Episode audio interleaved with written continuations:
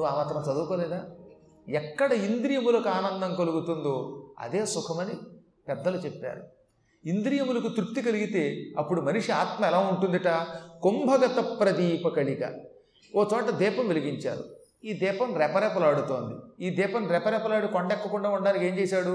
కొండలో పెట్టాడు. కొండలో పెడితే ఏమవుతున్నమాట గాలికి ఈ దీపం రెపరెపలాడి పాడైపోకుండా ఉంటుంది. కుండలో పెట్టిన దీపం ఎలా అయితే కొండెక్కకుండా ఉంటుందో మనిషి కూడా ఈ కుండలాంటి అందమైన శరీరాన్ని సేకరిస్తే దీపంలాగా ఆనందం పొందుతాట అందుకనే పెద్దలు ఆ ఆనందమే పరబ్రహ్మం అన్నారు. ప్రాచదువు అంటే వేదవాక్యం. వేదం ఏమన్నది? ఆనందో బ్రహ్మేతి వ్యజానాత్తు అన్నది. ఆనందమే పరబ్రహ్మం అన్నది. అది కూడా అర్థం కాదా? కాబట్టి నన్ను పొందితే నీకు ఆనందం కలుగుతుంది. అదే పరబ్రహ్మ. ఇక్కడ ఉండగానే పరబ్రహ్మని పొందొచ్చోయ్ ఇదే ముక్తి ఓరిపిచ్చాడా ఈ రక్తి పొందు అంది ఆవిడ అప్పుడు ఆయన తెల్లబోయి ఆహాహా ఈ పాండిత్యము నీకు దక్క మరి ఎందే కంటిమే?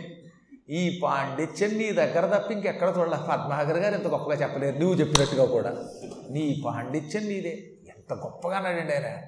ఈ పాండిత్యము నీకు దక్క మరి ఎందే గంటిమే? కామ శాస్త్రోపాధ్యాయుని నా వచించదవు. తక్కిన వాడు మామూలు ఉపాధ్యాయుడు. నువ్వు కామశాస్త్రోపాధ్యాయునివి. ఆహా కామశాస్త్రం బోధించడానికి నిన్ను గనక గవర్నమెంట్ వాళ్ళు అపాయింట్ చేస్తేనా? ఈ భూమండలంలో ప్రస్తుతం మనం ఉన్నటువంటి ఈ తెలుగు భూమిలో ఉన్నటువంటి ప్రజలు ఈ వాట్సాప్లో నానా రకాల చెత్త చెదారం ఇవన్నీ కూడా వింటున్నారు. నిన్ను కామశాస్త్రోపాధ్యాయునిగా పంపితే పాపం ఈ ప్రజలు తెలుగు ప్రజలు ఏమైపోతారు? ఎంత గొప్పగా చెప్పావు? మేలోహో త్రయీ ధర్మముల్ పాపంబుల్. వేదధర్మములు పాపాల? రతి పుణ్యమంచు ఇక నేల తర్కముల్. అందులోనేమో రతిక్రీడ మాత్రం పుణ్యం అంటావా వేదధర్మం పాపము రతిక్రీడే పుణ్యం అంటావా చాలు చాలు. మోక్షలక్ష్మీ పథ్యాగమ పంక్తి సూ సూత్ర పంక్తికి వెపో. నీ సంప్రదాయార్థముల్ మోక్షలక్ష్మినిచ్చేటటువంటి మంత్రములు వేద మంత్రములంటే. వేదములు ఉపనిషత్తులు మోక్షములకు పనికొచ్చే సూత్రములు చెప్పాయి. ఆ సూత్రములకు నువ్వేం భాష్యం చెబుతున్నావు? మీ సంప్రదాయార్థం చెబుతున్నావు. అవేమో మోక్షలక్ష్మిని ఇచ్చే సూత్రాలు నిజానికి ఆ సూత్రములకు చెప్పవలసిన అర్థం పోయి నీ సంప్రదాయాన్ని అంటే నువ్వు దేవవేశ్యవు కదా ఎంత కాదన్నా? నీ సంప్రదాయాన్ని బట్టి ఈ అర్థం చెబుతున్నావు. చాలు తల్లి ఇంకా కాసేపు నీ దగ్గర ఉంటే చెడిపోయేటట్టున్నావు. ఎందుకైనా మంచిది? నీకు దండం. మా ఊరు వెళ్ళడానికి దారి చూపించకపోతే ఆ దారి ఏదో నేనే వెతుక్కుంటాను. నువ్వు ఊరికి పంపించకపోయినా నరకానికి మాత్రం పంపేటట్టున్నావు అని లేచి వెళ్ళబోయాడు. ఎంత చెప్పినా వినకుండా లేచి వెళ్ళిపోతుంటే వీడికి మతిపోయింది. పారిపోతాడేమో మీదపడి కౌగిలించుకుంటేనే లొంగుతాడేమోనని అమాంతంగా లేచి మీదకి వెళ్ళి కౌగిలించుకుందట. ప్రాంచద్భూషణ భావమూల రుచితో పాలిండ్లు పొంగారపై ఎంచుల్ ఒక కౌగిలించి అధరం బాసింప హా శ్రీహరియంచున్ బ్రాహ్మణుడు ఒరమోమిడి తది అంశద్వయం వంటి పొమ్మంచుంద్రోచె కలంచునే సతులం ఆయల్ ధీర చిత్తంబులన్ అమాంతంగా ఆవిడ మీదపడి కౌగిలించుకొని ముద్దు పెట్టుకోబోతూ ఉంటే ఈయన ఛీ శ్రీహరి అన్నాడు. చీ అని కూడా అలా హా శ్రీహరి అని ముఖం గట్టిగా పక్కకు తోసి ఈ భుజాలు కూడా మళ్ళీ గట్టిగా ముట్టుకుంటే కూడా తన శరీరం పాపం భూ ఇష్టమవుతుంది అనుకున్నట్ట ఇటువంటి వాళ్ళని గట్టిగా ఒత్తి పట్టుకుని తోయడానికి కూడా ఇష్టం లేక భుజాల మధ్య అలా చెయ్యెట్టి ఓ తోపు తోశాడు. పక్కకి ముఖం తిప్పుకున్నాడు. ఆ మహాత్ముడు నోటి వెంబడ ఆ సమయంలో హా శ్రీహరి అని ఒక మాట వచ్చింది. ఆవిడ ఒక తోపు తోసేశాడు. చకచక లేచిపోయాడు. తోపుకి దూరంగా పడిపోయింది. మీద పడ్డాక కూడా చలించకుండా తోసేస్తే ఏమైపోతుంది ఆవిడ? అందుకనే ఆవిడ గెజగెజలాడిపోయింది. అవమానం కింద భావించింది. పళ్ళు పటపట కొరికింది. కన్నీళ్ళు కారిపోయాయి. ఆ కన్నీళ్ళు చాలా వక్షస్థలం పెంచి కింద గడిపోయాట ఎంత ఏడ్చిందో పాపం. కలస్వరంతో ఏడ్చేసింది ఆవిడ. ఆ తర్వాత అన్నది ఏమయ్యా ఎంత నిర్దయుడువా నువ్వు? ఏ ఇంత పూర్వం భూలోకంలో మహానుభావులు లేరా? వాళ్ళకంటే నువ్వు గొప్పవాడివా? వెలివెట్టిరే బాడబులు పరాశరు పట్టి దాశ కన్యాకేళి తప్పు చేసి. పూర్వం పరాశరుడనే మహర్షి ఉన్నాడు. ఆ మహర్షి యమునా నదీ తీరంలో సత్యవతి అని పేరు కలిగిన దాశకన్యని వివాహం చేసుకోలేదా? వేదవ్యాసుడిని కనలేదా? ఆయన భీష్మించు కూర్చుంటే వ్యాసుడు పుట్టేవాడా? ఏ? బ్రాహ్మణులు ఆయన ఏమన్నా పక్కకు పెట్టారా? అంత మహర్షి ఆ పని చేసినా ఆయన్ని ఎవరైనా పండితులు పక్కన పెట్టారా? ఆ మహాత్ముడు వ్యాసుని తంటే పరాశరుడి కంటే నువ్వు గొప్పవాడివా అని ఆయన్ని ఉదాహరణ చెప్పి తెప్పింది. కులములో వన్నె తక్కువయ్యనే గాధిపట్టికి మేనక చుట్టరికము ఇంకా గాధిపుత్రుడు విశ్వామిత్రుడు కఠోర తపస్సు చేస్తూ ఉంటే మేనకొచ్చి మీద పడింది. మేనక ద్వారా శకుంతలని కన్నాడు. ఏ? మేనకతో తిరిగిన విశ్వామిత్రుడికి వంశంలో ఏమైనా అప్రతిష్ఠ వచ్చిందా? నన్ను పుకాడై వెల్పు నాగవాసము కూడి మహిమ కోల్పడియనే. మాందకర్ణి. పూర్వం మాందకర్ణి అని ఒక మహర్షి ఉన్నాడు. పరమ నిష్ఠాగరిష్ఠుడు వెయ్యి ఏళ్ళు తపస్సు చేశాడు ఆయన. ఇలా తపస్సు చేస్తూ ఉంటే ఈ తపస్సు వల్ల ఎక్కడ నాకు ముప్పు అని ఇంద్రుడికి భయం వచ్చింది. ఇతడు వెయ్యేళ్ళు తపస్సు చేస్తున్నాడు రేపు బ్రహ్మదేవుడు ప్రత్యక్షమవుతాడు ప్రత్యక్షమైతే ఇంద్ర పదవి నాకు కావాలని కోరతాడేమో నా ఇంద్ర పదవికి ఎసరు పెడతాడేమో అని భయపడి ఇంద్రుడు ఐదుగురు అప్సరసలు పంపాడు. అప్సరసలు ఎంత ప్రయత్నించినా ఆయన కదలలేదు. చివరికి వాళ్ళంతా మీదపడి కౌగిలించుకుంటే ఉలిక్కిపడి లేచాడు. చూస్తే ఎదురుగుండా ఈ స్త్రీలు. దాంతో ఆయన తపస్సు విడిచిపెట్టి వాళ్ళతోటి హిమాలయ పర్వత గుహలలో క్రీడించాడు. ఐదు వేల సంవత్సరాలు క్రీడించాడు. ఐదు వేల ఏళ్ళ తర్వాత హఠాత్తుగా ఆయనకు ఒక రోజున సంధ్యా సమయం కనపడిందిట. టకటకటక సంధ్యావందనం చేస్తానని పంచపాత్ర పుచ్చుకుంటూ ఉంటే ఆడవాళ్ళు నవ్వారు. ఏ ఎందుకు నవ్వుతున్నారు? నేను ఎప్పుడు వేళకి సంధ్య వారుస్తాను సుమా అన్నట్ట. నీ మొహం ఐదు వేల ఏళ్ళ తర్వాత ఇప్పుడు గుర్తొచ్చిందా? సంధ్య అన్నారట వాళ్ళు. వాడికి మతిపోయి ఏమిటి? మీతో ఐదు వేల ఏళ్ళు ఉన్నానా అంటే అవును ఆయన ఐదు వేల సంవత్సరాల నుంచి నువ్వు కాలం మర్చిపోయావు. సంధ్యావందనం లేదు ఇంకోటి లేదు. ఇప్పుడు హఠాత్తుగా సంధ్యావందనం చేస్తానన్నావు కదా ఇలా వెలిగిందేమిటి అని నిన్ను చూచి నవ్వుకున్నావు అనగానే అప్పుడు ఆయన సిగ్గుపడి ఎంత పొరపాటు? ఈ అప్సరసల యొక్క వ్యామోహంలో పడి ఐదు వేల సంవత్సరముల కాలం ఐదు నిమిషాల్లో గడిపానా? అసలు ఇంతకాలం సంధ్యావందనం అన్నీ మర్చిపోయానా? అని చాలా సిగ్గుపడి వాళ్ళని విడిచిపెట్టి అప్పుడు ఆయన మళ్ళీ స్నానం చేసి సంధ్యావందనం చేసి తపస్సులోకి వెళ్ళాడు. ఐదు వేల ఏళ్ళు ఐదుగురు అక్షరసులతో తిరిగాడు. ఎవరు? మాందకర్ణి. ఆ మాందకర్ణి ఏమన్నా మహిమ కోల్పడ్డా ఆయనకంటే నువ్వు గొప్పవాడువా? స్వరాజ్యమెలంగైరైరసురలహల్యాజారుడైన జంభాసురారి జంభుడనే రాక్షసుణ్ణి సంహరించిన ఇంద్రుడు. ఆయన సాక్షాత్తు అహల్య వెంటబడ్డాడు. అహల్య కోసం ఎన్ని పాట్లు పడ్డాడు. తద్వారా శాపం కూడా పొందాడు గౌతమ మహర్షి యొక్క శాపం. అలా అహల్య వెంటపడి గౌతమ శాపం పొందిన ఇంద్రుణ్ణి స్వర్గ సింహాసనం మీద కూర్చోకుండా దేవతలు ఏమైనా గెంటారా? ఏ? సింహాసనం మీద కూర్చోబెట్టలేదా? ఆ ఇంద్రుని రోజు తలుచుకోవటం లేదా? ఆయన కోసం యజ్ఞం చేయటం లేదా? వారికన్నను నీ మహత్వంబు ఘనమే. వాళ్ళకన్నా నీ మహిమ ఏమన్నా గొప్పదనుకుంటున్నావా? వాళ్ళే అంత గొప్పవాళ్ళే ఆడవాళ్ళు కనబడితే వెంటబడ్డారు. నువ్వు వెంటబడితే తప్పే ఉంది అంటుంది ఇప్పుడు ఈవిడ. తన తాను ఆయన యొక్క కౌగిట్లోకి పొందడం కోసం పొందు కోసం వెళ్ళడం కోసం ఆయన్ని వశం చేసుకోవడం కోసం ఇంతమంది మహానుభావుల చరిత్ర చెప్పింది. పవనం అంటే వాయువు పర్ణం ఆకువు అంబు నీళ్ళు ఇవి మాత్రమే ఆహారంగా తీసుకుని తపస్సు చేసేటటువంటి మహర్షులు. ఇనుప కచ్చడాలు గట్టుకొను ముని మృత్యులెల్ల తామరస నేత్రలిండ్ల బంధాలుగారే ఇనప కచ్చడములని పూర్వం కొన్ని సందర్భాల్లో చెప్పక తప్పట్లేదు కాబట్టి చెబుతున్నాం కానీ మహర్షులు తపస్సు చేసేటప్పుడు ఇంద్రియ నిగ్రహం కోసం ఏం చేసేవారనమాట మనం ఎలా అయితే ఒక గోచి పెడతామో అలా ఇనుముతో తయారు చేసినటువంటి ఒక దాన్ని వెనక ముందు ఉండేలా చేసి ఇటు ఇటు రెండు గొళ్ళాలు తగిలించుకుని దాన్ని తాళం వేసుకుని తిరిగేవారట. అంత నిష్ట కోసం.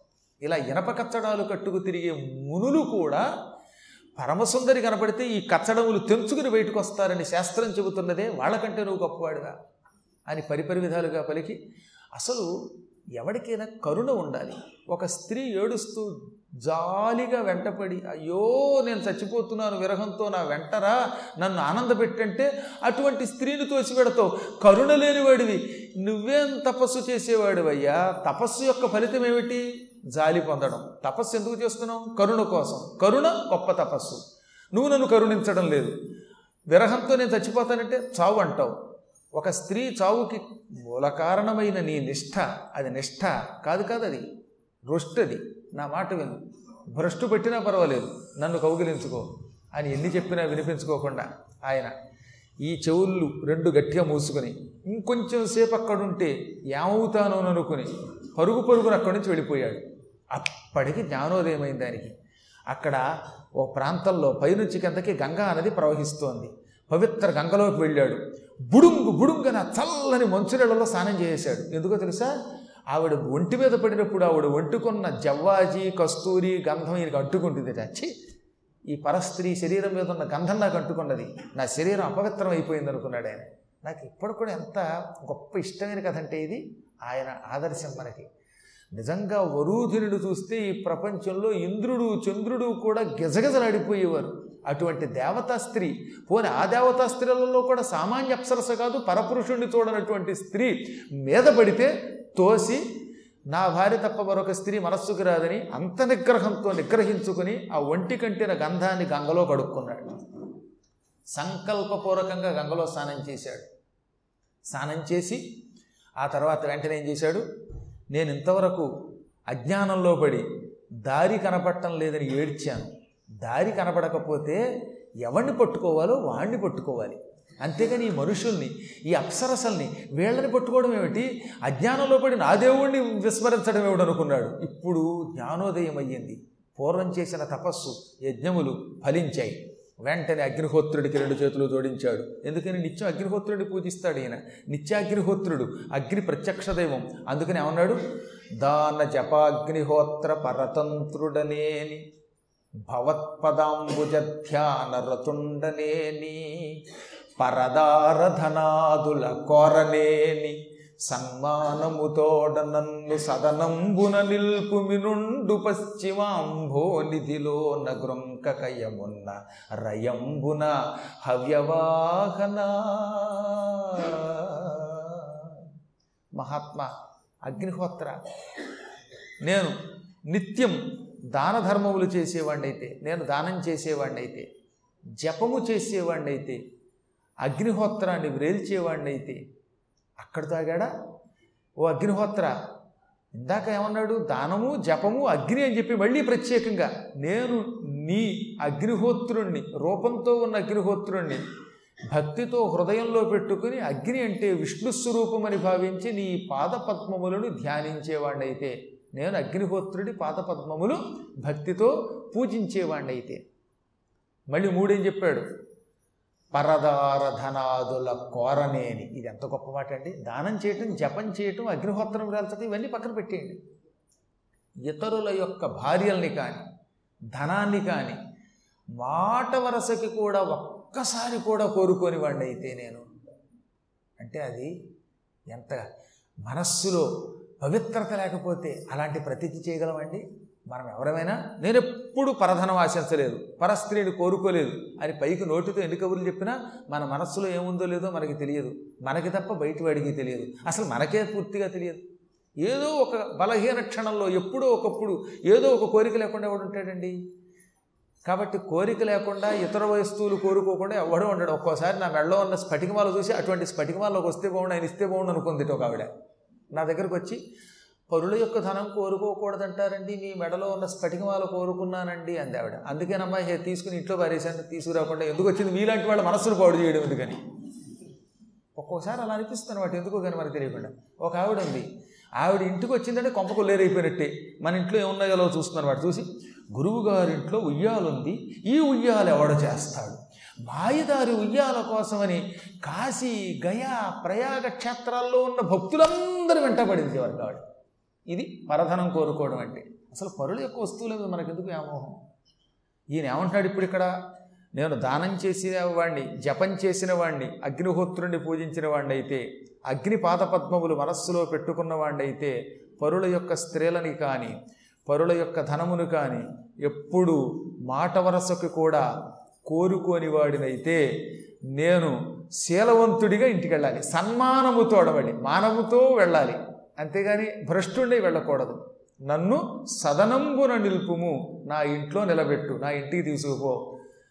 అది కూడా ఇనుండు పశ్చిమాంభోనిధిలోన క్రొంకకయమున్న సూర్యుడు ఇప్పటికే చివరికి వెళ్ళిపోతున్నాడు. పడమరవే పెడుతున్నాడు. అస్తమించబోతున్నాడు. సూర్యాస్తమానమయ్యేలోపు నన్ను నువ్వు మా ఇంట్లో పెట్టాలి. ఎలాగో మధ్యాహ్నం ఇంట్లో సంధ్యావందనం చేయలేకపోయాను అతిథి సందర్భాలు దెబ్బతిన్నాయి. ఇప్పుడు సాయంత్రం ఇంటికి వెళ్ళాలి ఇంట్లో సంధ్యావందనం చేయాలి సాయం సంధ్యావందన సమయానికి నువ్వు నన్ను మా ఇంట్లో చేర్చాలి. వెంటనే వేగముగా నన్ను ఓ అగ్నిహోత్ర మా ఇంట్లో చేర్చన్నాడు. ఈయన చేర్చమంటే చేరుస్తాడు ఆయన. ఎప్పుడు చేర్చడు? అంటే ఈయన చెప్పిన వాటిలో తేడా ఉంటే చేర్చడు. అందులో మిగతావన్నీ పక్కన పెట్టి పరదారధనాదుల కోరనేని అనే మాట అగ్ని నమ్మాలి. ఈయన అగ్నిని ప్రార్థిస్తున్నాడు. అగ్ని కర్మసాక్షి. అలాంటి మహానుభావుడు అగ్నిహోత్రుడిని డైరెక్ట్గా అడిగాడు. నేను ఎప్పుడు పరదారధనాలని కోరలేదు. నన్ను ఇంటికి తీసుకెడతావా? అనగానే అప్పుడు ఒక తమాషా జరిగింది. భగ భగ మండుతూ ఈయన ప్రార్థించిన అగ్నిహోత్రుడు ఒక కాంతి రూపంలో ఆయన దగ్గరికి వచ్చాట. అక్కడ నిజానికి అగ్ని లేదు కదా? ఈయన కేవలం ప్రార్థించాడు. మానసికంగా ప్రార్థించగానే అగ్నిహోత్రుడు ఒక జ్వాలగా జ్యోతి రూపంలో వచ్చాడు. జ్యోతి రూపంలో వచ్చి ఈయన శరీరాన్ని ఆవహించాడు. ఈయన శరీరాన్ని ఆవహించగానే ఈ అగ్ని వచ్చి పట్టుకోగానే ఈయన శరీరం మంటలాగా వెలగడం మొదలెట్టింది. అంటే మహాకాంతివంతమైపోయింది అగ్నిహోత్రుడు మన శరీరాన్ని ఆవహిస్తే శరీరం ఎలా వెలిగిపోతుందో తెలుసా? ఆయన శరీరం దాకా ధగ ధగ వెలిగిపోయింది. టక్కన అగ్నిహోత్రుడు అలా ఆవహించి కన్ను మూసి తెరిచేలోపు ఆయన ఇంట్లో తెరిచేశాడు అంటే ఈయన చెప్పిన వాటిలన్నీ అగ్ని నమ్మాడు. నమ్మాడంటే ఈయన ప్రవర్తన అంత గొప్పది. ఈయన అంతరంగం బాహ్యం అంత విశుద్ధి కలిగినవి. ఇప్పుడు అర్థమవుతుందా? గారహస్త్య నిష్ఠ గరిష్ఠుడి ప్రవరుడు. అందుకే ఇంటికి వెళ్ళిపోయాడు. ఇంక ఈయన కథ ఇక్కడితో మనకేం చెప్పడిక. ఎందుకని? ఈయన హాయిగా ఇంటికి వెళ్ళిపోయాడు. మామూలుగా వాళ్ళ అమ్మకి నాన్నకి దండం పెట్టుకున్నాడు. సంధ్యావందనాలు వాటిలో పడిపోయాడు. ఈయన అలా వెళ్ళిపోయాక ఇంకా వరుధిని ఏడ్చిందండి పాపం. ఎక్కడికి వెళ్ళిపోయాడు వీడు? ఇంత అందగాడు అసలు ఎందుకు రావాలి? వచ్చిన వాడు నా కంటికి ఎందుకు కనపడాలి? కనబడిన వాడు ఒక తోపు తోసి మరి వెళ్ళిపోయాడే అనుకుని ఎక్కడైనా దొరక్కపోతాడా అని చెలికెత్తులు ఉన్నారా అంతఃపురంలో. ఆ భవనంలో ఆవిడకి ఇంకా చాలా స్నేహితురాళ్ళు ఉన్నారు అంతా దేవతా స్త్రీలే. వాళ్ళంతా ఎందుకమ్మా ఏడుస్తావు? వాడు ఎవడో భ్రష్టుడు తోసేసాడులే అంటే భ్రష్టుడు అంటే బాబు? అంతకంటే విశిష్టుడు మరొకడు ఉండడు. ఆ సౌందర్యం గొప్పది అందుకే వాడు తోసినా వాడిని మర్చిపోలేకపోతున్నానని ఏడ్చిందిట. వాళ్ళు ఓదార్చారు. ఈవిడ ఓదార్పుకి ఏమాత్రం లొంగక ఏడవడం మొదలుపెట్టింది. ఈ చెలికత్తెని వెంట పెట్టుకుని హిమాలయాలంతా ఈ ప్రవరుడు కోసం వెతికారా? వెతుకుతున్నప్పుడు ఆవిడ పడిందండి బాధ. అందులో క్రమంగా చీకటి పడిపోయింది. సంధ్యా సమయం దాటిపోయింది. చంద్రుడు ఉదయిస్తున్నాడు. ఆ ఉదయిస్తున్న చంద్రుడిని తెగతిట్టేసింది చంద్ర నువ్వు దౌర్భాగ్యుడివిరా. నీ కిరణములు నా మీద ప్రసారం చేస్తావా? చంద్రకిరణములు విరహాన్ని బాగా పెంచుతాయి కదా. అది తెలుసుండి కూడా నీ కిరణాలతో నన్ను బాధ పెడతావా? నువ్వు సామాన్యుడివి కాదురా. ఇక్కడ గొప్ప మాట ఉంది ఆవిడ. వీరభద్రుడు పూర్వం దక్ష యజ్ఞనాశనానికి వచ్చాడు. సాహంకారత శంకరుండలిగి ఒకప్పుడు దక్షుడు యజ్ఞం చేశాడు. ఆ యజ్ఞంలో సతీదేవి శరీరం విడిచిపెట్టింది. అప్పుడు శంకరుడు అలిగాడు అలిగి ఏం చేశాడు? తన శరీరం నుంచి వీరభద్రుడిని సృష్టించాడు. ఆ వీరభద్రుడు దక్షయజ్ఞాన్ని ధ్వంసం చేశాడు. ధ్వంసం చేసినప్పుడు ఓ చంద్ర నిన్ను కింద పారేసి ఎడంకాలతో ఒక్క తొక్కు తొక్కాడు. ఆ తొక్కబట్టే నువ్వు సన్నగా రేఖ అయిపోయావు. ఆ తర్వాత శివుడి కాళ్ళ మీద పడితే ఆయన నెత్తి మీద పెట్టుకుని మళ్ళీ నిన్ను పూర్ణచంద్రుడిగా ఇటు క్షయం వృద్ధి అయ్యేలా చేశాడు. ఆనాడు ఆ వీరభద్రుడు ఇంకో రెండు రెండు తొక్కులు తొక్కుంటే నువ్వు చచ్చేవాడివి ఆ రేఖ విరిగిపోయేది వెన్నెలు ఉండేది కాదు వెన్నెల పోతే ఈ కన్నెలకి ఎంత బాధ వచ్చేది కాదు.